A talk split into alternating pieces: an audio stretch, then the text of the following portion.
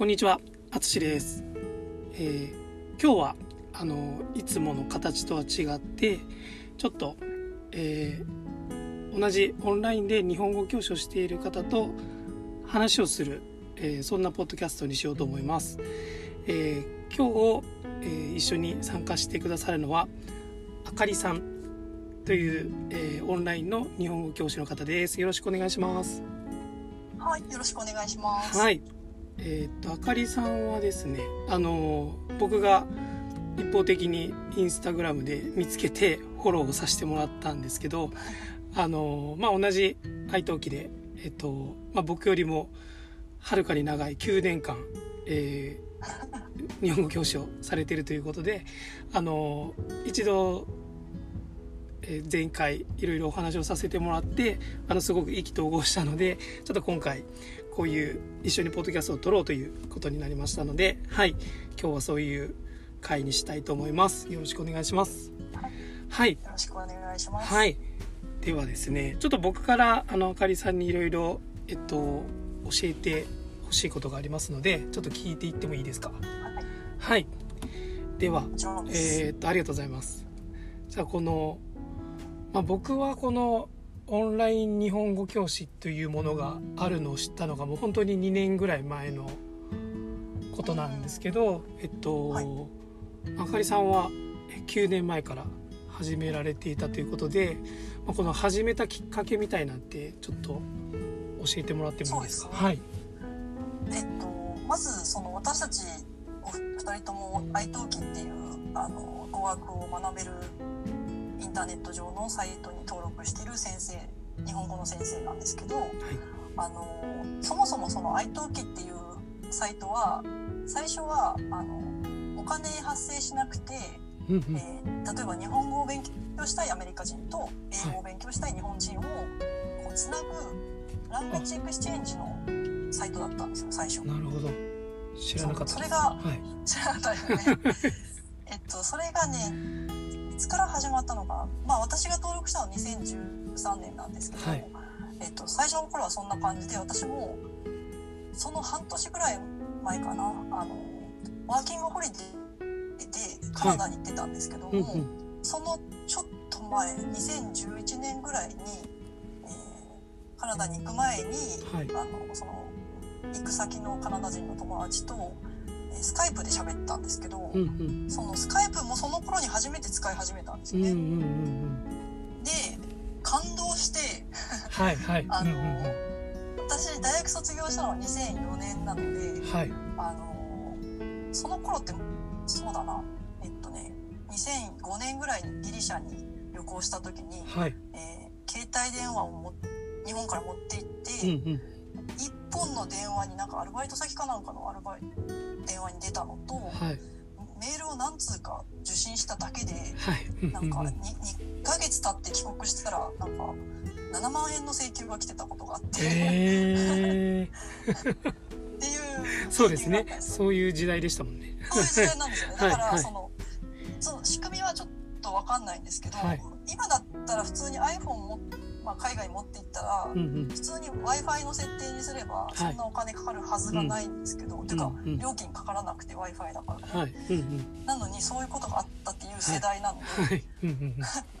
だからね。まあ、うんうんもっと遡ると、あの、高校生の頃にオーストラリアにホームステイした時とかは、はい。はい。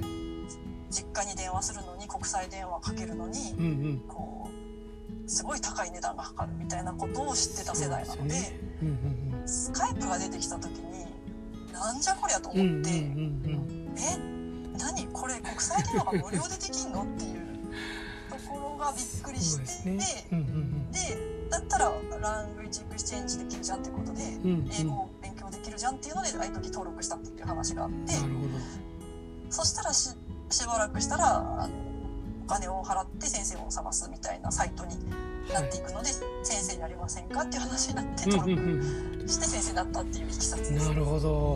はい。そんな時があったんですね。そうですそうです。でもやっぱりはい。そういう国際電話がめちゃくちゃ値段が高かったことを知ってる世代だから、うんうんうんうん。まさか海外の人と無料で喋れるなんてっていそうですね。うんうんね、一番びっくりしましたね。うんうんうんうん。確かに。そのまあチャットみたいな形でねそのうんうんコミュニケーション取れるみたいなのはもしかしたら同じぐらいの時からあったかもしれないですけど、うん。まあ、そうやって直接こう顔と声が聞けて話ができるみたいなのはやっぱりその時は結構最先端な感じですよね。うん、スカイプはびっくりしましたうんうんうんね。なるほど。でもその時からズーム使い始めたはいの、うん、あ、ズームはコロナ禍ぐらいからですから、その前はずっとスカイプでしたね。うんうんうんうん。うんそうですよね。僕はスカイプはその聞いたことはあったんですけどうん全然使ったことなかったんでうん。はい。そういう思考に全くならなかったです。ね なるほど。はい。まあでも本当にコロナ禍になるまでうん。私もオンライン日本語教師って言って、うんうん。あのみんなハテナマークが頭についてるのを見てましたね。あ。その喋何されてるんですか？例えば家部屋を借りるのにはい。こうオンライン日本語教師って書くじゃないですか。うんうんうんハテナみたいな顔してますうんもんねやっぱりみんな。まあ未だにそうですいやそうですね。確かに確かに。うん。うんうんうんなるほどわかりました。ありがとうございます、はい。えーじゃあもうこの9年ずっと続けられていて、まあ、ちょうどもうすぐね3000回のレッスンに。到達しようというあとあと2つ。あすごいですおめでとうございますありがとうございます。すごいですちょっとあの僕も頑張って追いかけようと思いますけどぜひあの、まあ、この3000回のレッスンの中でまあまあいろんなことがあったと思うんですけどあのこのレッスンをしていてすごい楽しいなと思うことってどんなことがありますか、そうですね。うんうん結局その生徒さんも勉強しに来ているんだけども、うんまあその旅行で来る人とかだったら、まあ、日本語を教えるプラスその旅行情報ですよね。うんうんうん。をするんだけど、まあ、そうじゃなくて長いスパンでこう日本語を勉強しようっていう人たちってうん。やっぱ賢いし海外に興味があるし、はい。あの頭がいいしことで、まあ、とても魅力的な人たちばっかりなので、はい。うんやっぱりそういう人たちと出会えたっていうのが一番嬉しいことですね。ん。そうですね。日本ではこうねなかなか出会えないような人たちにそうそうそう。ねそう。はい。あでもねいつも思うことがあってやっぱり、はい。その自分のレベルに合う人しか来ないんだなっていうのは思いますね。おーなるほど。お互い様って、はい。うんうんうんなんかあの一度一度っていうか何回かあったんですけどやっぱはい。9年もやってるから、うんはい。なんかね世界的に有名な、うん。ヒップホップのミュージシャンかな、はいとか、そういうなんか著名な人が予約してきたことってまあ何回かあるんですけど、まあ、表面的な理由としてはこうスケジュールが合わなかったりしてレッスンが続いてないってこともあるんですけど、うんうん。まあ、多分私が思うにそのもっと深い理由でやっぱり自分がそのレベルの人を相手にするまでにはちょっとまだ至ってないのかなっていうふうに思いますね。もうちょっと自分の何かこう全体的に持ち上げないとその人たちと1時間時間を共有するには、はい。まあ、難しいのかなって思ったりします。なるほど。うん。でもあのそうですね。なんか僕自身もあの英語のレッスンを愛登記で受けてるんですけどうん。やっぱりこう自分のことを理解してくれそうな人とかちゃんと受け止めてくれそうな人をやっぱ探したりもするので。そうですね、まあはい。お互いのやっぱ相性もあるしそうですね。はい。なんかレベルみたいなのあるのかなってうんうんうん思いますね。うん。なるほど。はい。ありがとうございます。はい。じゃあ反対にちょっとなんかこれはすごい大変だったなみたいなことってありますか？いやーそうですね。うんうんうん。まああえて言うなら、まあ、はい。いいことがほもう95%いいこはいとなんですけど、まあ98ぐらいかな、はいいいことなんですけど、まあわずか数パーセントあるとしたらやっぱりこう、住環境を整えないといけないので。あのうん今もちょっともしかしたらポッドキャスト聞こえられたかもしれないですけど外で今救急車が鳴ってたりとか、はい。はい。うんうんまあ、選挙カーが通ったりとか、うんうんうんうん。自分の環境を整える方法がね、結構うん気使いますよね。確かに。そうですね。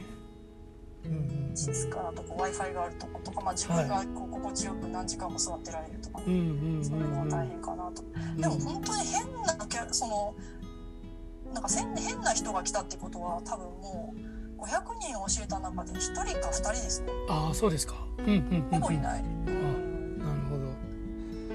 それはありがたいですね、うんうんうんうんうんうん確かに僕も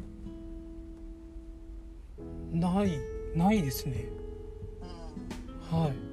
まあ、だってお金払って新しい言語を学ぼうっていう人たちだからそんな変な人はいない。そうですね。はい。うんうんうん。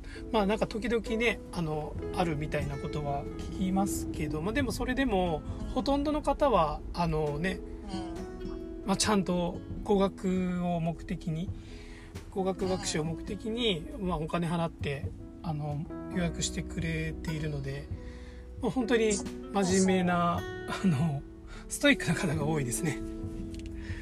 そうですね、うんうんうんうん。なんかその日本語の立ち位置ってなんだろうなって思ったりするんですけど立ち位置とかうん日本語ってどんな感じなのかなと思ったりするのがその例えば日本人にとってのイタリア語みたいな感じなのかなとはい思ったはい。りして、うんうんうんうんなんか英語ほど実用かって言われるとはい。その実生活にアメリカに住んでるアメリカ人がその日本語がすごい必要かっていうと別に日本語できたところでそんな仕事が関係ない人が多いしうんうんうんでもなんかその日本人がイタリアの文化好きとかイタリアの音楽食べ物が好きみたいな感じの感覚で、例えばアメリカの人が日本語を学ぶみたいな感じなのかなって思ってますうんうんうんね。うん。確かに。そのねあ。の、まあ、実際に必要にしている方もいるしそのうん。必要してないはずだけどものすごくこうモチベーション高いこの知りたいっていう。教養としてやってるみたいなうん。うんうんうんのもあるのかなみたいな、はい。うん。それは感じ感ますね。はい。うん。なるほど。はい。ありがとうございます。うん。